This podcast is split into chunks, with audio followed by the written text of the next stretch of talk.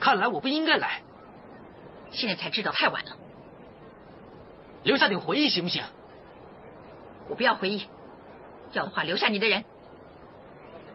这样只是得到我的肉体，并不能得到我的灵魂。我已经有爱人了，我们不会有结果。你让我走吧。好，我让你走。不过临走前你要亲我一下。我再怎么说也是个西洋武士，你叫我亲我就亲，那我的形象不是全毁了？你说谎！你不敢亲我，因为你还喜欢我。我告诉你，如果这次你拒绝我的话，你会后悔一辈子的。后悔我也不亲了，只能怪相逢恨晚，造物弄人了。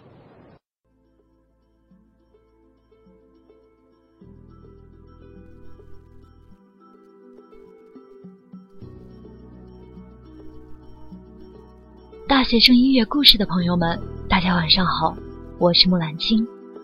今天为大家献上名人传之朱茵。终于等到那个驾着七彩祥云娶我的盖世英雄。巧笑倩兮，美目盼兮，多少人因为《大话西游》爱上了紫霞仙子，而朱茵版的紫霞仙子更是无可替代。不仅因为她的美，还在于它装点了很多人的青葱岁月。在那个没有美瞳、没有 PS 的年代，美的惊艳了时光。他眨了一下眼，我们记了二十年。他牵着一匹马，走进了盘丝洞，也走进了我们的心里。古灵精怪的他，期待着自己的爱情，单纯的模样让我们动心之惊。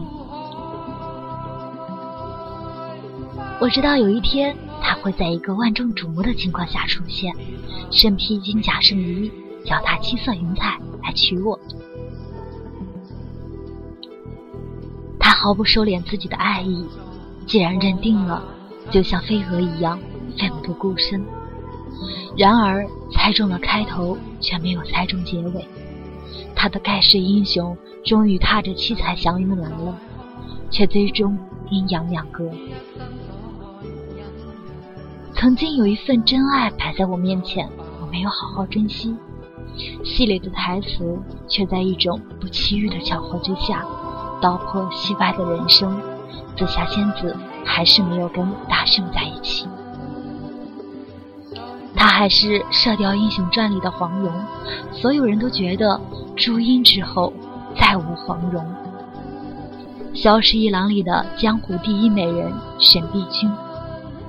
但就在最近，紫霞仙子回来了，在节目《偶像来了》中，东方不败林青霞和紫霞仙子朱茵来了一个世纪拥抱，让无数观众感动不已。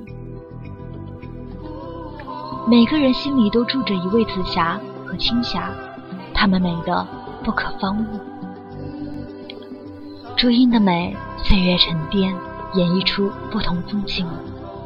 无论是少时的清纯可人，亦或是现在的优雅动人，在每个阶段，她的美都能散发出不同的光彩。这么多年过去了，几乎没有什么变化，依然仙气十足。她也是娱乐圈中不可多得的敢爱敢恨的女子。九五年在拍摄《大话西游》时，周星驰与莫文蔚爆出绯闻，当时个性强硬的朱茵。随即宣布自己与周星驰一刀两断。后来，朱茵因一条走失的小狗结识了他的西洋武士吉他手黄贯中。他总说，像朱茵这么漂亮的女生不应该和他这种粗人在一起。而从朱茵答应跟他在一起的第一天开始，他更感到自己走上了天大的好运。因此。对朱茵，黄贯中更是十年如一日的爱着她，护着她。在公开场合，他从不避讳的说起她。这么多年以来，在人前，他都依然不牵她的手。朱茵曾说：“不掩藏才是有尊严和足够爱。”在《偶像来了》宣传片中，朱茵曾说道：“曾经有一份真诚的爱摆在面前，没有终结的期限，就算有，也会是一万年。黄贯中转发此微博，并表示能够成为他生命中的一天就已经不憾了。我们的紫霞仙子终于还是找到了他的此生挚爱。当爱情褪去了那些华丽的外表，一万年显得像是稚气的承诺。而真正的我爱你，是一天一天的延续下去，不是承诺，没有期限，但是会陪着你。一路走来，黄贯中的事业发展有许多的坎坷，可他却说：“知道我为何一直这么倒霉，做任何事情都要比常人付出更多的努力吗？因为我的运气全部用在遇到朱茵了。”他说自己一辈子的运气。都给了朱茵，他的告白比至尊宝的追悔莫及更让人动心。但对于朱茵，黄贯中从来不只像这样说说而已。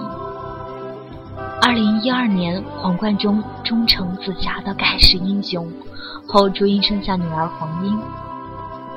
紫霞仙子虽悲情收场，但朱茵却觅得真爱，经营着自己的美满人生。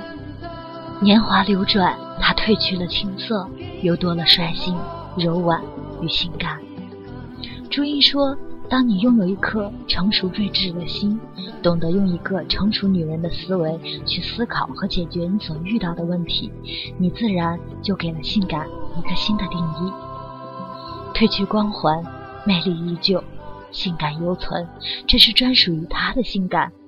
一眨眼，一滴泪，一回眸，还是足以惊艳时光。